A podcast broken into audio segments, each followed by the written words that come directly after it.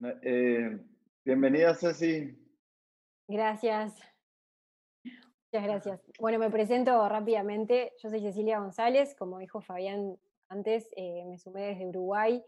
Estoy en InSwitch, que es una empresa de servicios eh, financieros digitales, que hace más de 15 años que está en el mercado, operando más de 100 plataformas en más de 40 países, básicamente América Latina y el Caribe. Em, y trabajamos con gobiernos, instituciones financieras, telefónicas más que nada, ayudándolos a generar un ecosistema de dinero electrónico, de inclusión financiera y a través de soluciones innovadoras generar mejor experiencia de usuario, con un poco en resumen. Oye, y en disculpa, tuvimos ahí un pequeños problemas técnicos y Ceci se aventó una súper respuesta y la vamos a hacer repetirla.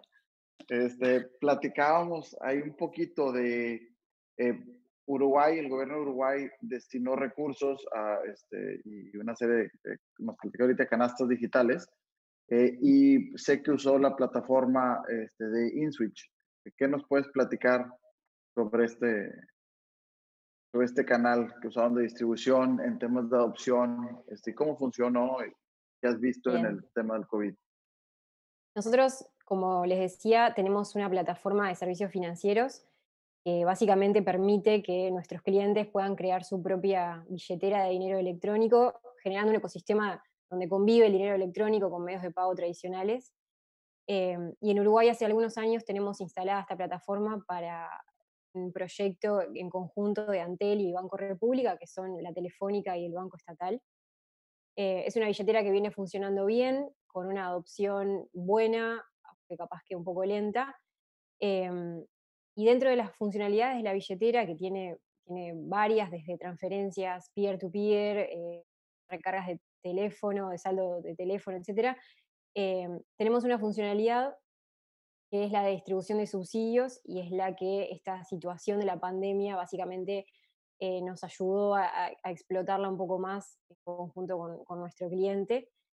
Em, y lo que hicimos en particular es, em, a través de, el, básicamente el gobierno le permite a cierta población, que es la que quedó en, un estado de mayor vulnerabilidad, con, con, coronavirus, eh, le habilita eh, subsidios que, nosotros le llamamos canastas digitales, pero básicamente es una canasta de alimentos básicos eh, que esa persona puede canjear en un comercio adherido. La forma en la que funciona es que el Ministerio, con, el Ministerio de Desarrollo Social, eh, a través de sus reglas para, que la persona sea beneficiaria, la persona se puede registrar y a través de, esta aplicación puede ir a los comercios registrados a, buscar su canasta, lo cual mejora los tiempos de entrega, porque de otra manera tendría que ser una canasta física, para lo cual hay, costos y tiempos de logística asociados. En este caso eso todo se puede ahorrar la persona recibe la canasta cuando, cuando la necesita y no tiene que esperar y además eh, el ahorro en, logística también es súper importante en este momento en que el gobierno está sacando recursos de, donde pueda para ayudar justamente a las personas que se quedaron sin trabajo, a la población, como decía, más vulnerable, que ahora es aún más vulnerable. Em, así que en ese sentido eh, estamos súper contentos con, con, haber podido habilitar este caso de uso que está siendo muy usado. Eh, la respuesta es genial. Eh, te cuento un poco sobre, sobre los números de adopción em, de la canasta, que para que tengan un poco en contexto, en Uruguay somos casi 3 millones y medio de habitantes.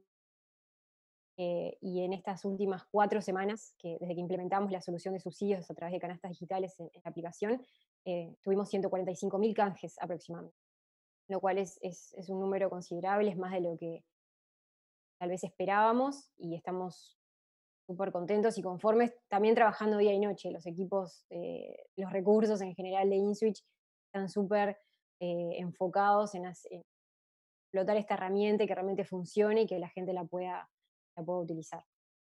En este tema de adopción, fíjate qué interesante, que creo que es donde va a jugar un parteaguas mucho aquí el tema del, del COVID, la, la, pandemia, porque empujas a la gente a la adopción, pues en una parte, como decía Nacho, obligatoria. Nacho, en el tema de Moneypool, ¿cómo has visto este tema de, de adopción? Porque sé que recientemente pues tuvieron que implementar eh, con la ley FinTech eh, temas y protocolos y procesos adicionales, este, ¿cómo viste o cómo se comportó durante esta situación, este proceso? Pues sí ha habido mucha diferencia. Este, claro, eso es una externalidad lo que está pasando ahorita que motiva mucho. Que eh, lo que vino a hacer la, ley FinTech pues es a, formalizar mucho de la, de la, operación y dentro de esa formalización viene algo de fricción. Viene fricción que, que el, pues, el, usuario, entre menos le pongas, pues más, más, fácil es que termine su registro, que este, haga, haga lo que tiene que hacer adentro de la plataforma este, los primeros meses de este año habíamos estado trabajando bastante bien, encontrando una forma de, suavizar ese, este, ese punto que, nos obliga la ley. Eh, pero lo que pasó de 45 días para acá lo cambió completamente, porque las motivaciones de las personas son completamente diferentes. Eh, y, incluso los casos de uso de, la plataforma cambiaron totalmente. Eh, antes de, la cuarentena, la mayoría del uso de Money Pool eran para fiestas, reuniones, eh, el fin de semana con tus amigos. Y, había una parte pequeña que era, el, ayudar entre amigos. entre cuatro o cinco amigos se ponían de acuerdo, juntaban algo de dinero y compraban este, despensas o cualquier cosa que quisieran ayudar. Y, ahora, de los 45 días para acá, esa parte ha tomado muchísimo más relevancia eh, un gran porcentaje de los, de los grupos que se hacen en Money Pool son para ayudar a alguien y, parecido a lo que decía Cecilia, es, este, pues no, no, son cosas muy grandes, muy amplias, sino es ocho o nueve amigos diciendo, oye, yo conozco a este mesero, yo conozco a esta señora que vende cosas afuera de la oficina, tal, tal.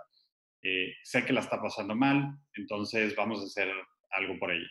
Entonces, en esa motivación, la gente llega a Moneypool con, más ganas de cruzar esas barreras porque sus alternativas son prácticamente eh, nulas de decir, oye, o ayudo de esta forma o no ayudo, porque no puedo ir al cajero, porque no puedo ir a llevarle el dinero a, casa de mi amigo, porque es inseguro inclusive este, dar el dinero que sea. Entonces, este, es, esos motivadores han cambiado mucho la forma en que la gente interactúa o lleva el, el journey adentro de la aplicación.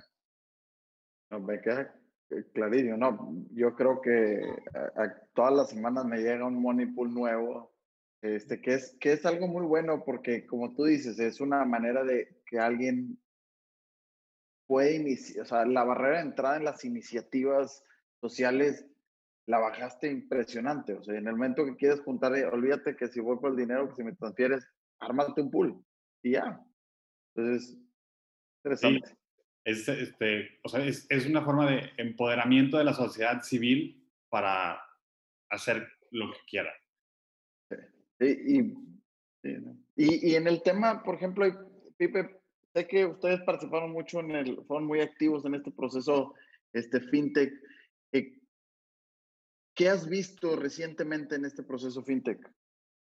Este, fíjate, hemos, hemos dedicado muchísimos recursos y, creo que eh, lo primero lo que dice Nacho es muy, muy cierto, es eh, viene a cambiar, o sea, en el, en el Customer Journey, eh, yo como compliance, no, de repente no te das cuenta y le vas metiendo fricción y le vas metiendo fricción y son cositas, y bueno, pues, que es una pregunta más, ¿no? De, de verdadero y falso, casi, casi, o, ¿qué te va a quitar, no? Entonces ahí está esta pelea y esta, este conflicto tenemos un poco este, este conflicto siempre entre experiencia de usuario y cumplimiento. Este, entonces tienes que ser creativo e, e ir encontrando formas como de, de, armonizar lo más posible, porque se va a generar fricción, la plataforma con lo que te marca la ley.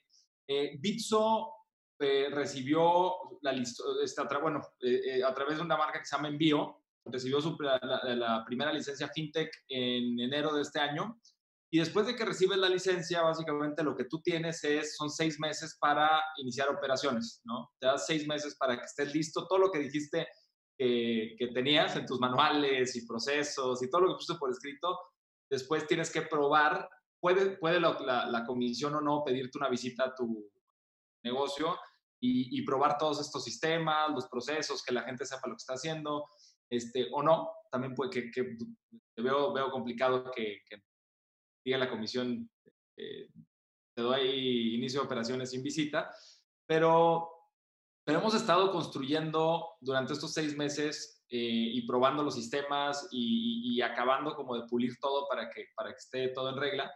El tema es, y, y, es un punto muy interesante, siempre hablamos de que las fintechs tienen que adecuarse y, el sector financiero tiene que adecuarse a, a la, a la realidad, pero también hay otro factor importante ahora que somos regulados, que es la autoridad. Y la autoridad también, esta parte de, de RegTech, es súper importante que, que, también este, cambien. O sea, estas, estas visitas físicas en las que eh, se hacía todo muy manual y esperaban que tuvieras espacios físicos, o sea, cambió completamente el paradigma desde la gente ya, o sea, ¿qué pasa cuando ya trabaja de manera remota? ¿No? Entonces, un, un, requerimiento de ley es que eh, la atención al cliente esté en un espacio separado y cerrado y sin celulares casi, casi un búnker ahí.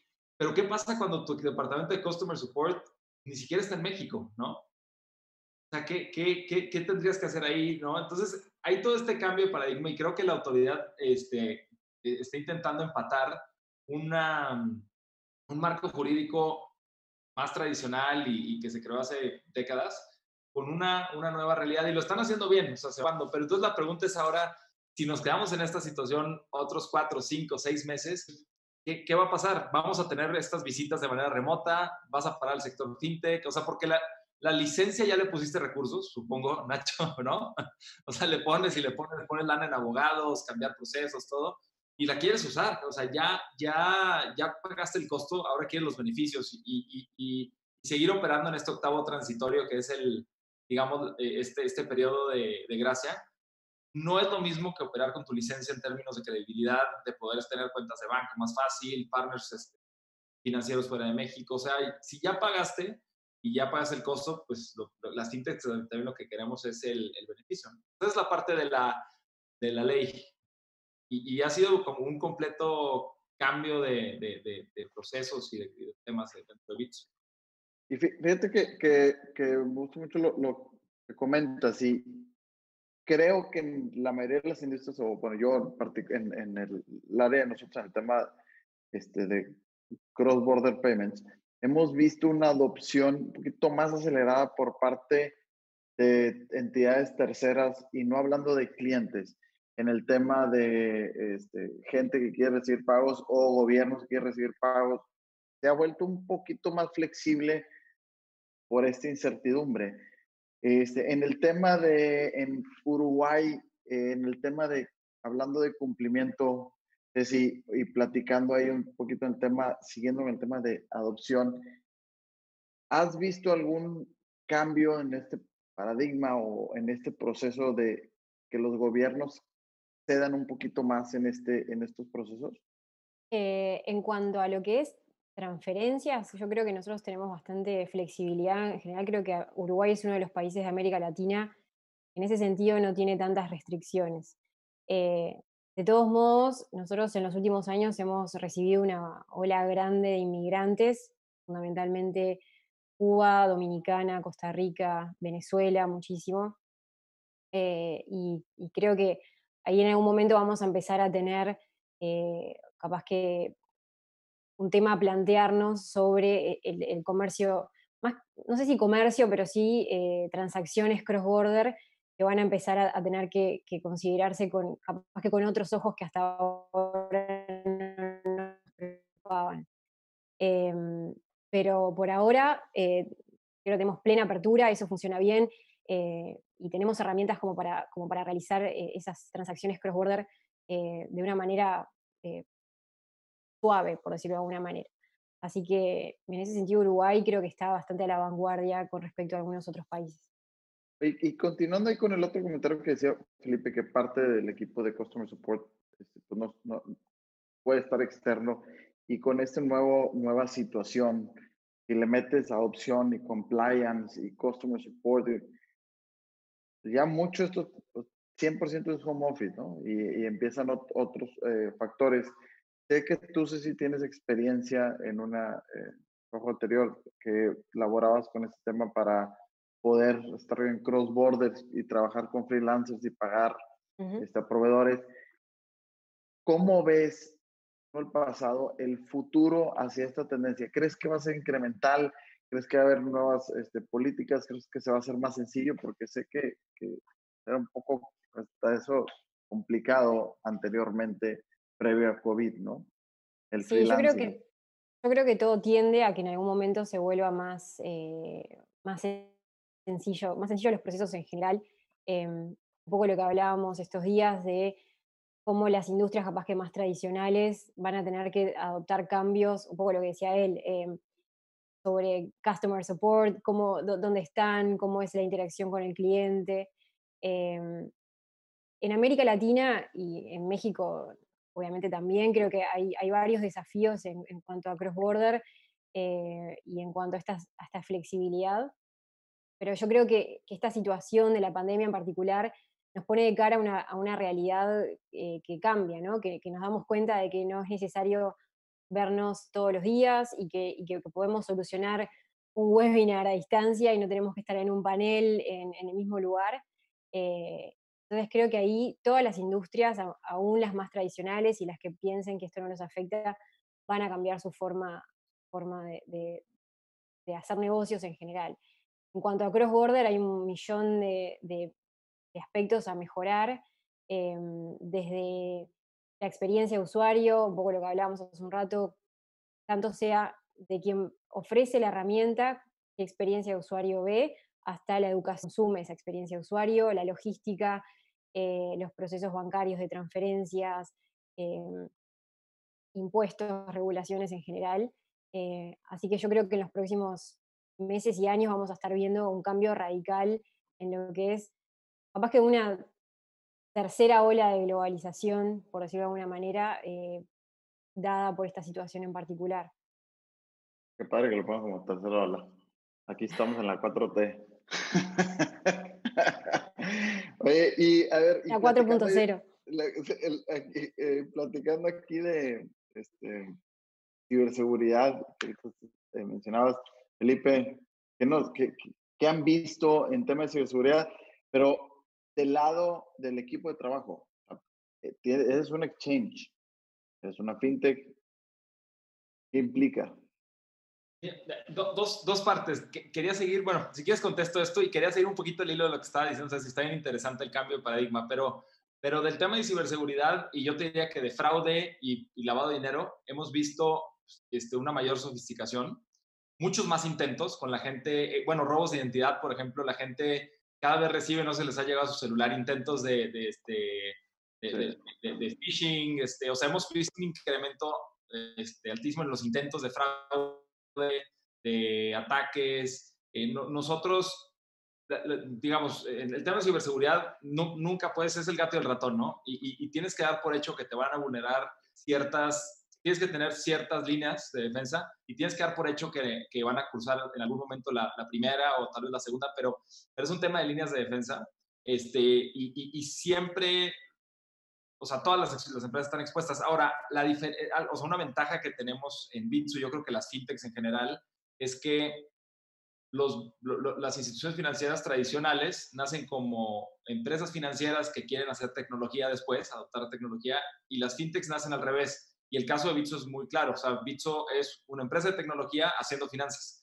Y tú ves el, el ratio de ingenieros eh, como, como porcentaje del, de, todo el equipo y tenemos como un 40-30% son, son ingenieros. Este, tú vas a un banco o a una institución financiera y yo te diría que el 10% son ingenieros tal vez. Entonces, como que en el, en el ADN de, la, de, la, empresa, el tema de ciberseguridad y de seguridad y, y, de, y de este, cultura sobre todo, porque muchas veces los ataques no son este, tan sofisticados en el sentido este, técnico. La mayoría de los ataques son este, ataques de este, ingeniería social, entonces, le eh, comprometen a alguien el mail de alguien de la empresa y ese le manda el mail a alguien más y van, van poco a poco recabando información y viendo cómo funciona.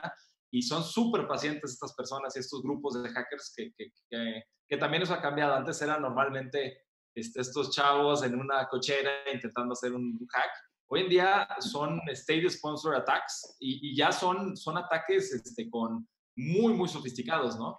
Pero pero fíjate qué palabra tan interesante, ingeniería social. Y muchas veces todos pensamos que es un, y trae un grado de, de especialización técnica, pero la ingeniería social no es especialización técnica, es encontrar patrones e imágenes para poder identificar y justificar tu personalidad y construirla. Está el famoso video de esta persona que, empieza con a través de una este, tienda de, de, muebles, ¿no? Que ve la marca de un mueble, marca la tienda, pregunta, le reclama el mueble, le dan los datos y empieza a construir todo el perfil de esta persona para luego solicitar una tarjeta de crédito. Correcto. Entonces, es poco a poco, poco a poco te van quitando una partecita. De, igual y Nacho iba a decir algo. Sí, oye, yo quiero, sí, eh, a ver, y, qué interesante. Pero antes de ir con Nacho, quiero que nos platiques qué, qué día traías o que quieres ah. continuar de este cuarta, cuarta revolución. Y fíjense, hay, hay, un tema bien interesante. En, en Bitso, nada más, en este, en este inicio de año, hemos, hemos tenido un crecimiento este, de varios cientos de por cientos, o sea, creo que es una cosa como 400 por ciento en el uso del wallet, lo que decía Nacho. El, el, tú en Bitso puedes, además de comprar criptomonedas y hacer muchas cosas, el wallet ha crecido en 400 por ciento.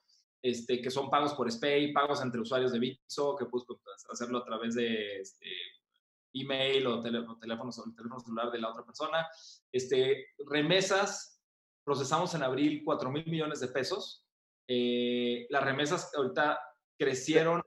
¿Dónde? Pero antes de, de, de, ponerle el, monto, ¿qué porcentaje, que creo que eso es lo más interesante que nos lo compartiste qué porcentaje de las remesas de México representó eso? Eh, entre, depende cómo lo calcules, eh, depende cómo lo calcules, pero representó arriba del 5% del, del, volumen diario, digamos, de ese, de ese, de ese periodo. Entonces, digamos, empezamos este proyecto que se llama ODL con Ripple hace, yo diría que seis meses. Estábamos moviendo 0.01% del volumen de las remesas en hace seis meses y, digamos, ha habido un crecimiento exponencial. Ahorita va entre el 5, 7, hay días que hacemos el 3, hay días que hacemos el 10, o sea, ha ido variando, pero en promedio te diría que estamos arriba del 5%. Eh, de un mercado que, que, tiene costos, tú lo, tú lo sabes perfecto, Fabián, pero pero tiene costos de arriba del 5 o 7% de, por mandar un, pago, que son mover datos de un lado a otro, que es lo más barato del mundo, pero por algún motivo se cobra el 5 al 7%. Bueno, hay costos de capital, de mantener los pesos en un lado y dólares en el otro, los flows, a tener float en los dos lados, pero todos estos costos hemos ido logrando bajarlos y bajarlos y ahorita estamos eh, estimando que podemos bajar el costo de una remesa de entre un 50 y 70%, ¿no? esos son los resultados que han salido de estos, de estos 4 mil millones de pesos y los ¿no? que ha habido, se ha movido antes. ¿no? Eh, otra cosa bien interesante de, de, que hemos visto, gente comprando exposición al dólar en Bitso. Hoy en día, si tú eres mexicano y quieres comprar eh, dólares, ¿qué tienes que hacer? olvídate el que tiene una cuenta en una casa de bolsa y, el high network este, individual, ese, ese cuate Sí, ese cuate levanta el teléfono y le habla a su broker y le compra dólares, pero los otros 119 millones de mexicanos, ¿cómo pueden comprar dólares? O sea, tienes que ir a un banco, no puedes hacer cuentas en dólares en México.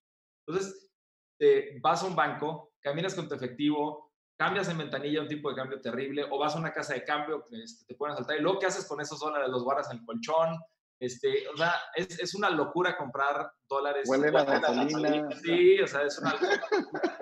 Entonces, hemos visto una subida en nuestros libros, tenemos libros en dólares, este, y, y, hemos visto una subida de gente comprando exposición este, muy interesante. También esa es otra tendencia. Y a, dólares... Hace que no, se nos congeló Felipe un poquito. Dedicar eh, su portafolio. Bitcoin es activo. ahí estoy de vuelta. Ya. Ya, ya eso. Perfecto. Este. ¿Sí me escuchan? sí. Ya, voy a quitar el video un segundito en lo que. Dale. Te, perdimos cuando estabas hablando de lo de ciberseguridad. No, no otras cuatro horas. Este, no, no, y, para cerrar el comentario un poco, el, tema de, compra de Bitcoin también, el volumen ha sido eh, el mejor inicio de año, de año de la historia de, de, Bitso. Y es muchísima gente, yo creo que viendo el, el performance de, Bitcoin como un activo, uno, poco correlacionado con otros activos, y dos, es el activo con mejor desempeño eh, de los últimos 365 días, si comparas con oro, si comparas con petróleo, si comparas con el S&P, o sea, ha, sido un activo como, la verdad que sí ha sido un activo por lo menos descorrelacionado, no sé si un safe haven, pero sí hay mucho interés de gente de comprar un poquito su portafolio en Bitcoin y se ha visto en el volumen de, bueno, un dato interesante, el apoyo que dieron en Estados Unidos de 1.300 dólares, salió, salió un dato de Exchange de Estados Unidos que el día que entregaron los cheques, eh, entraron por esa misma cantidad un chorro de, de, gente con esa misma cantidad comprando cripto en los sí. Estados Unidos. O sea que, que, una alta cantidad de personas que usaron su cheque de 1.300 dólares de apoyo gubernamental para comprar Bitcoin, ¿no? Sí, no está bueno o malo, pero lo, que lo platicabas de Coinbase. Oye, y voy a regresar un poquito al tema de ciberseguridad y en el ahora y en el tema de hackeo, este, temas de contracargos, temas de eh, comercio electrónico, este, y en esta nueva era. Nacho, ¿qué nos puedes platicar? ¿Qué has visto ahorita en este tema de ingenierías este, sociales y demás? Pues mira, este, este, este tema tiene, tiene dos eh, dificultades. Uno es la gente trabaja en el anonimato, la gente que se dedica a hacer fraude, entonces se meten donde haya masa. Entonces, subió el tráfico de, transacciones buenas, pero al mismo tiempo sube el tráfico de gente maligna. Se tratan de esconder entre mil personas que van ahí, pues ahí se meten. Entonces, pues eso lo hace un poco difícil de poder eh, diferenciar. Y la otra es que pues ahorita también la gente que mala que se dedica a esto, pues este es un trabajo desde tu casa. Clonar tarjetas, hacer fraude, es un trabajo que ya era un home office. Entonces, pues ahora estás adentro de tu casa y este es lo mejor que puedes hacer. Entonces, sí ha habido un, un aumento en intentos de, de, fraude. De nuestro lado, lo que, lo que hemos hecho para prevenir es que desde, desde hace tiempo ya veníamos trabajando con, un, pues con nuestros proveedores para, para prevenir el, fraude, pero además dentro de Moneypool con este ingeniería social hacemos como un patrón de comportamiento de la persona adentro de Moneypool. Pero al ser una red social de alguna forma, porque hay grupos que se crean y los grupos están conectados y las personas, entonces hacemos ese patrón de tu grupo. Entonces podemos este, diferenciar cuando una persona está teniendo comportamiento que simplemente no va con el resto de, de la red o, o, cuando tú a lo mejor estás teniendo un comportamiento decente, pero la gente conectada a ti está teniendo un comportamiento extraño, entonces pues es un dime con quién te juntas y este, diré quién eres. Entonces, por ahí hemos podido detectar mucho de, de, este, de estos ataques que sí han aumentado y han aumentado proporcional con, con las transacciones. Este, eh, la, la métrica de contracargos es difícil porque es una métrica lagging, o sea, está desfasada. Tú por ley tienes eh, 90 no, días. No, no, no, no, no des ideas. No des ideas. sí, no, no des ideas. Que, que todos no le muevan, no le muevan. Este, pero también el, el contracargo, el, el, todo lo que eh, pasa en línea de las transacciones ha sido una barrera muy grande para que el, comercio, el e-commerce se desarrolle en Latinoamérica en general. Y, y, entonces lo que estamos viendo ahorita es que estás viendo, estás viendo forzado, pero no, eh, la gente que ya trabajaba haciendo fraude en línea sigue trabajando haciendo fraude en línea, nada más que ahora con más volumen. Y la gente que no hacía transacciones en línea ahora está aprendiendo a hacer transacciones en línea, entonces su comportamiento tampoco es el tradicional. Entonces, hay demasiada información que se ha generado en las últimas semanas que apenas estamos absorbiendo y, este, y tratando de hacerle sentido y pues de, la, de manera que no, no se convierta después en un problema para el usuario bueno.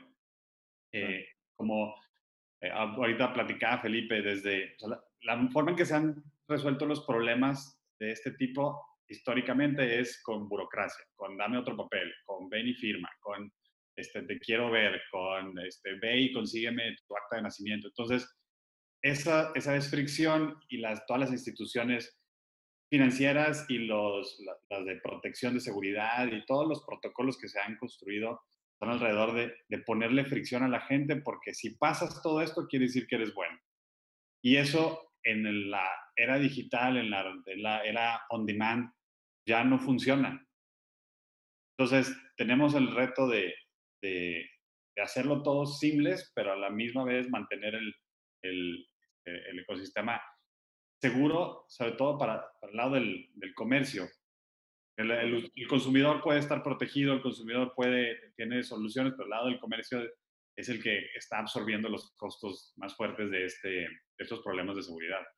Oye, este, se nos acaba un poquito el tiempo, eh, tenemos un par de preguntas, pero eh, yo les eh, voy a preguntar y empezar contigo, Nacho, ¿qué, ¿qué retos ves en México este, en, el, en la industria fintech?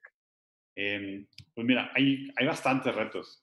El, hay, hay retos desde el lado de mercado que ahorita estamos viendo por este aumento en tráfico y por el perfil de usuario que está entrando, que sus preguntas, sus inquietudes, su comportamiento no es el mismo que el que teníamos hace dos meses. Entonces, este, pues también tenemos que nosotros prepararnos para recibirlos mejor y para poderles dar un onboarding no solo a Moneypool, pero al mundo digital, eh, a servicios financieros digitales, mucho más smooth. eh, desde que, oye, ahora le pides a alguien su identificación por el celular. Y, este, y nos tocó una persona que me dice, oye, pero es que, ¿por qué te la voy a dar? En el banco nunca me la piden. Bueno, para empezar, en el banco te están viendo. Este, y la realidad es que sí te la piden en el banco, pero a lo mejor entre toda la bola de cosas que estás haciendo, no es un evento que resalta, pero cuando estás haciendo una cuenta en tu celular, sí es un evento que resalta. Entonces hay que, hay que aprender a cómo, cómo manejar ese, esa nueva ola de, del mercado que, que, está llegando. Eh, en México, en específico, todo el tema regulatorio es un, es un reto es un reto para los usuarios, es un reto para las empresas y es un reto para las autoridades. Eh, repitiendo otra vez, como decía Felipe, es que todos los procesos que estaban, que existían, estaban pensados en sucursales, estaban pensados en, en, en empleados, en gente de comercial que está yendo a visitarte, que está yendo a verte, y ahora pues el hecho de cambiarlo, la regulación no puede ser eh, una copia calca de, de lo que teníamos antes. Entonces, tienes que hacerlo de forma que funcione para todos. O sea, eh, está bien que haya reglas, pero no agüites la fiesta. La fiesta tiene que seguir. Eh, es una tendencia mundial, es la única forma de democratizar servicios financieros para que lleguen a cada esquina, para que sea rentable y que así se, fue, se vuelvan fuentes de, de, empleo, fuentes de ingreso, eh, de mejora de este, estatus de social y de bienestar para todo el mundo. Entonces, eh, hay, hay, un reto fuerte de esas tres partes en el lado de regulación y, y te digo, la, del lado de mercado es el otro reto que veo. Sí, en tema de este, en Sudamérica, Uruguay o países donde usted, donde Switch, sé que tiene presencia en varios países en Sudamérica, este, más que retos, ¿qué oportunidades han visto que se derivan de este eh, post-COVID, que vienen ya a quedarse, que son ahora ya son las nuevas formas de operación? Sí, yo creo que, que, en Uruguay y en el resto de América Latina es el momento para servicios financieros digitales, la oportunidad para las billeteras, en particular con lo que decían tanto Nacho como Felipe, es un poco, eh, a la vez que tenés un desafío en, la parte de seguridad, también tenés que hacer esfuerzos en la parte de experiencia de usuario. Una de las funcionalidades que, más se destaca de la billetera este último tiempo es el KYC digital, que es fundamental justamente por la, falta de presencia cara a cara eh, y de pago de servicios. Creo que esas son las que, más se destacan. Entonces, eh, hay una oportunidad para las billeteras, tanto sea en Uruguay, por ejemplo, tenemos una, una ley bastante robusta de inclusión financiera, entonces dentro de los, si bien ah, todavía hay gente por fuera del sistema, hay, hay, mucha gente que está incluida, pero sí tenemos un desafío con población envejecida en Uruguay. Eh, más del 15% de la población es, eh, son personas que tienen más de 60 años, con todo lo que eso implica. Entonces, ahí hay una oportunidad grande de desarrollar eh, herramientas que, que, favorezcan, por ejemplo, el pago de, servicios desde tu casa, pero que no sean un, problema grande para este tipo de población. Y después en el resto de América Latina, eh, creo que la, implementación de billeteras con, eh, con, diferentes funcionalidades que puedan incluir a toda la población, sobre todo no bancarizada, que en el total de América Latina todavía está cerca del 50%, creo que es una de las, de las oportunidades más grandes que existen y que nos trajo que ya la conocíamos de antes, pero que creo que, la pandemia nos la puso en la cara y nos dijo, bueno, este es el momento de, desarrollar más y mejores herramientas, eh, tanto sea para cuidarnos como para incluir al resto de la sociedad dentro del, sistema financiero. ¿Qué, ¿Qué, anticipación por parte de ustedes como InSwitch? O sea, eh, el haber creado esta plataforma, porque pues ahorita el que no estaba digital, si quiere mover digital y lo quiere hacer rápido, qué padre, qué buena opción poder tener a InSwitch una opción de decir, me migro al mundo digital a una billetera relativamente rápido. Pues qué, qué interesante qué, qué, buenas tendencias y estoy totalmente de acuerdo. Pues nosotros estamos en el tema de pago de servicios y, y es... la billetera contempla ya muchas de estas funcionalidades que capaz que antes no las valorabas, como por ejemplo eh, el pago de facturas. Porque, O sea, antes mucha gente que todavía también tiene mucho apego a, las transacciones en efectivo decidía ir a, a, Oxxo o a cualquier tienda de conveniencia en América Latina a pagar sus facturas. Y bueno, estas funcionalidades ya existen en la billetera, aprovechémosla en, en un corto tiempo eh, de implementación y, permitamos a, la población cuidarse, evitar las colas, evitar el manejo de efectivo, que obviamente también es una forma de contaminación, y, un poco lo que se han hecho de la democratización, esa es la forma, ¿no? que tanto la, gran superficie como el pequeño comercio pueda acceder a vender con, a través de la tecnología, que no sean rezagados. Pero bueno, eso implica mucha educación del usuario e implica mucho desarrollo de parte de las, de las empresas que brindan las herramientas y después de los clientes que están en el medio, bancos, telefónicas, retailers, que tengan esa visión de quiero dar un mejor servicio lo quiero hacer bien, lo quiero hacer con una buena experiencia de usuario y quiero que todos accedan a, a, poder comprar o a poder vender o a poder participar del sistema. Muchas, muchas gracias. Y hay, hay una empresa que se llama Payki, de pago de servicios por sí. Es muy buena, la recomiendo. Muy, recomendable. Oye, este, Felipe, nos están preguntando por aquí que eh, siempre ha habido volatilidad en el tema de cripto. Em, ¿Cómo ves el mercado presente y futuro? Ya, de, de, Bitcoin en específico es bien interesante. Iba, de cripto. De, cripto. Bueno, criptos hay, eh, yo diría que, que, identificadas más de 3.000 diferentes criptomonedas, pero yo sí separaría claramente entre, primero ya dos divisiones, eh, criptomonedas, este, digamos, eh, más descentralizadas y, un poco, digamos, con más volatilidad, eh, porque no, no, tienen una... o sea, son, son depende, su precio depende de la oferta y la demanda, eh, pero que, tal vez no es la manera correcta de decirlo, pero y luego tienes estas otras que, que son los stablecoins. Básicamente lo que quiero hacer es la división entre stablecoins y no stablecoins, ¿no? Entonces, los stablecoins, pues tienes eh, TUSD, tienes USDC, tienes 20 mil, este, tienes eh, euros tokenizados, tienes, esos son básicamente, tienes los dólares o los euros en una cuenta de banco de comiso en algún lugar y, por cada dólar hay un token, ¿no? Y estas, estas son bien interesantes, son igual de interesantes que, las, que, Bitcoin y que Ethereum, en mi opinión. Eh, tienen, tienen, por ejemplo, lo que te decía, eh, no es tan fácil para alguien en México comprar dólares o tener exposición al precio del dólar, pues estos tokens eh, o estos dólares tokenizados son, son una manera de hacerlo. Pero luego tienes las otras, como, y, me voy a ir al, caso más emblemático que es Bitcoin. Y, el tema de volatilidad, si tú lo ves, eh, de 2012 a la fecha, en una gráfica este, con volatilidad diaria anualizada, va cayendo y va cayendo y va cayendo con picos. Entonces ahorita, por ejemplo, hay un, un pequeño pico de, de, volatilidad porque el precio está subiendo. Pero pero creo que eso es, eso es lo, que, lo que ha traído más gente a, a, comprar Bitcoin, por ejemplo. La volatilidad atrae a los traders, este, eh, a los market makers, o sea, es, es, es, se va reforzando y lo que va pasando es, yo creo que va tendiendo el mercado de las, de las criptomonedas, sobre todo de Bitcoin, va tendiendo a menor volatilidad en el largo plazo, ¿no? Si abres el, el scope, empiezas a ver cómo va cayendo la volatilidad, aunque tiene periodos, estos periodos, ¿no? Eh, el, el, mi visión a futuro es eh, dos. Yo creo que estamos fomentando dos funcionalidades de, de, las criptomonedas en, en, en relación al dinero. Una es como reserva de valor, y, esto lo está probando esta crisis con Bitcoin. Hasta ahorita eh, ha probado ser una forma no correlacionada de tener valor. Con toda volatilidad, si tú haces, sacas correlaciones con otros activos tradicionales, es, es una buena idea simplemente por, por, un tema de diversificación tener algo de Bitcoin.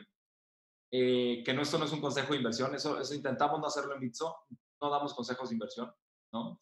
Pero obviamente pues, estamos, estamos all in este, lo personal y como empresa, pues claro que creemos en, la tecnología. Este, y la segunda funcionalidad es como medio de pago, que eso lo estamos viendo en este momento con el caso de uso de remesas, ¿no? Entonces, son estas dos, estos, estas dos propiedades del dinero, digamos, que son las que más han estado creciendo y que creo que vamos a ver crecimiento en los próximos años. La tercera, que es la unidad de cuenta, esa se ve más complicada en el corto plazo, ¿no? Que, este, este chiste de cuánto vale una Coca-Cola en Bitcoin ahorita, y cada 10 segundos va cambiando el precio, este, Bitcoin no ha probado ser una gran forma de, ponerle valor a las cosas, ¿no? De una manera estable. Entonces, pero las dos que sí están creciendo, en mi opinión, muchísimo es reserva de valor y, y, como medio de pago. Y, y, otra, ah, sí, adelante, perdón. Y pues llega ahorita, digo, próximamente llega Libra y Calibra, ¿verdad? Eh, También vienen a competir. ¿Eh? que, cambiaron, Libra cambió su estrategia regulatoria. Libra iba a ser una moneda con una canasta de, activos atrás, dólares, euros, ¿no? Y, y, tuvo este pushback regulatorio y ahora cambiaron, acaban de, rediseñar su estrategia regulatoria y lo que están haciendo es básicamente lo que, lo que les comentaba, stablecoins. Van a sacar dólar tokenizado, un este, euro tokenizado y van a sacar monedas digitalizadas que tienen sus ventajas. No es tan radical como lo había planteado antes, pero yo creo que les urge empezar y, es otra forma de hacerlo, ¿no? Mucho más eh, amigable con el regulador. Pero, oye, y de las tendencias, rápido, me, llamó mucho la atención y, solo quería decir sobre los retos en, México. Es bien importante. La, identidad digital es uno, ya lo dijeron. O sea, el hecho de que tú puedas, uno, que tus datos sean tuyos, porque ahorita vas a un banco, te hacen un KYC y, los bancos son del dato, de, los datos son del banco. Entonces tú no puedes llevar eh, esos mismos datos, decirle a HSBC, pásaselos a Citibanamex o pásaselos a Moneypool. O sea, es como si vas a, que te hagan un examen de sangre y luego no te da tu información, ¿no? Entonces, un, un, un, reto es que la información, tu información financiera la puedas compartir con quien quieras, ¿no?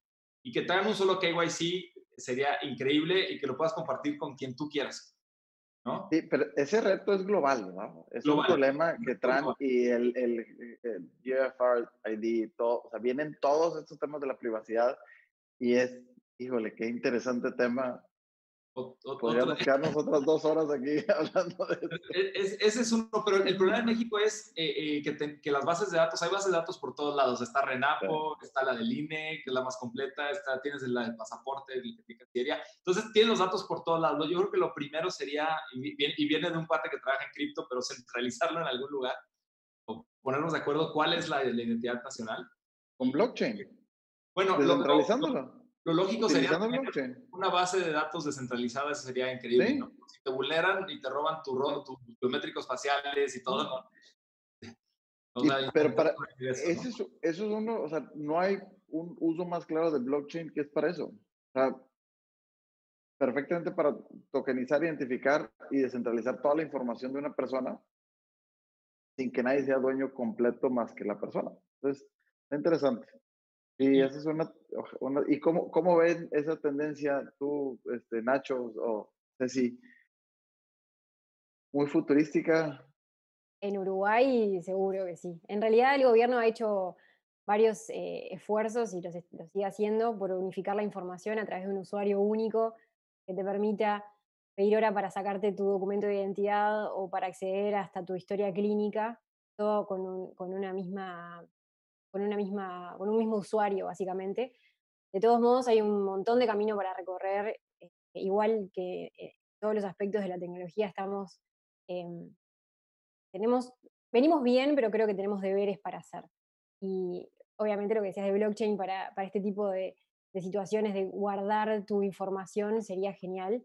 Creo que, que acá todavía faltan algunas, algunos pasos, algunos checkpoints para completar. Sí, sí. Oigan, pues tenemos que empezar a despedirnos, pero antes de despedirnos quiero robarles words of wisdom. Nacho. Quiero decir que primero las damas. bueno, eh, en realidad lo que más eh, me viene a la mente eh, ahora como para el futuro es dos palabras que es transformación digital. Es embrace de, el hecho de que estamos en una situación nueva que nos pone de cara con nuevas realidades que antes no contemplábamos o que pensábamos que las podíamos postergar. Y creo que ahora esa, esa reticencia a la transformación digital tiene que ir desapareciendo, un poco lo que hablábamos antes de, en las industrias más tradicionales, es eh, el renovarse, ofrecer soluciones innovadoras, em, ofrecer mejores experiencias de usuario y contemplar eh, todas las necesidades de, toda la población que la puedan incluir dentro de un sistema social y económico justo de alguna manera. Eh, y creo que justamente los datos y la cantidad de datos que se manejan hoy en día a través de todas las aplicaciones y todas las veces que utilizamos alguna web, nos permite generar ese, proceso de transformación digital eh, que creo que es súper valioso y, va a ser muy valioso para el futuro después de que podamos volver a, nuestra vida normal, que no sé cuál va a ser la vida normal, pero bueno, eh, cuando podamos, pensemos que, que ya pasamos esta situación. Así que me quedo con esas dos palabras que es transformación digital como decías eh, ayer, el nuevo normal. El new normal, ¿verdad? Sí, exacto. ¿Cuál es el concepto de new normal? Nacho.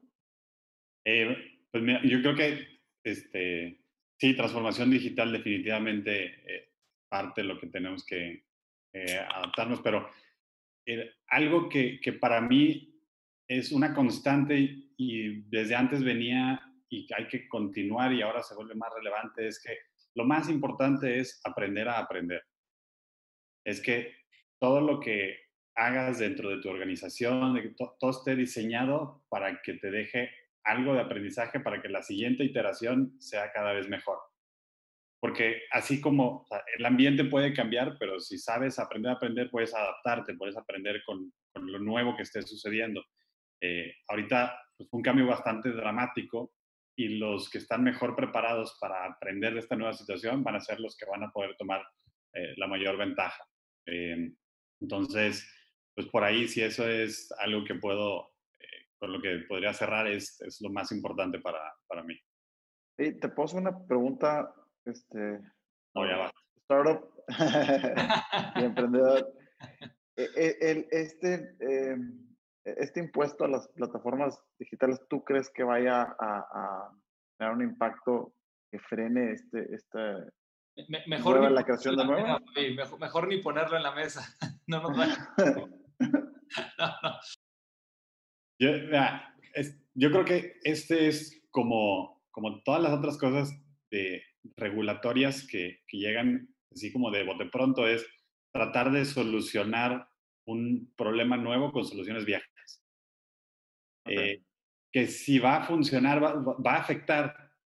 No quiere decir que ni que la vaya a detener, ni que vaya a ser peor, ni que vaya a ser, yo creo que va a ser mejor al final. O sea, porque las personas que, que, estamos trabajando eh, en startups, en modelos nuevos, eh, lo que nos topamos es que, ah, hay problemas, hay que resolverlos.